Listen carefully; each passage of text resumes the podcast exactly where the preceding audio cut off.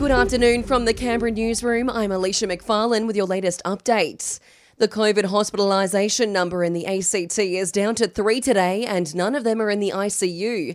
It comes as we record 18 cases in the past 24 hours. Meanwhile, just across the border, six cases have been recorded in southern New South Wales, the closest of those in Jerrabomberra, Googong, Berridale, and Gundaroo. New South Wales recorded a slight drop in COVID hospitalisations to 206, while 26 of them are in the ICU.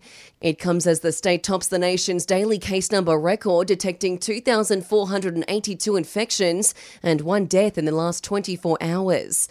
COVID hospitalisations have also slightly lowered in Victoria to 384, as the state records 1,504 cases and seven deaths.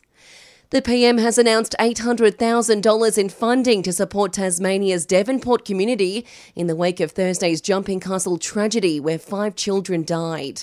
Scott Morrison says the funding will boost things like local psychology and trauma counselling services. There's 100,000 to support return of school in 2022 including training and counselling for teachers and staff and 50,000 in community mental health and wellbeing grants to support the community. 13 sports grounds across Canberra have had female friendly upgrades. Sports Minister Yvette Berry explains. Some family friendly upgrades into the um, change rooms to make sure that they're inclusive, uh, more inviting for female sports people, including new flooring, lighting, and heating and doors on showers, which are really important to upgrading these facilities. And with more of us likely to head to the coast these holidays, Canberra drivers are being urged to be safe, slow down, and avoid fatigue when behind the wheel. Local motorists are urged to be particularly mindful of safety on the King's Highway over the Christmas break. On average, more than 7,000 drivers a day use the road during the peak of the holiday period. Checking sport now. In Raiders action, a second staff member has now tested positive to COVID following a confirmed case earlier in the week. It's understood preseason training has been halted until the new year. No players have so far returned a positive test result.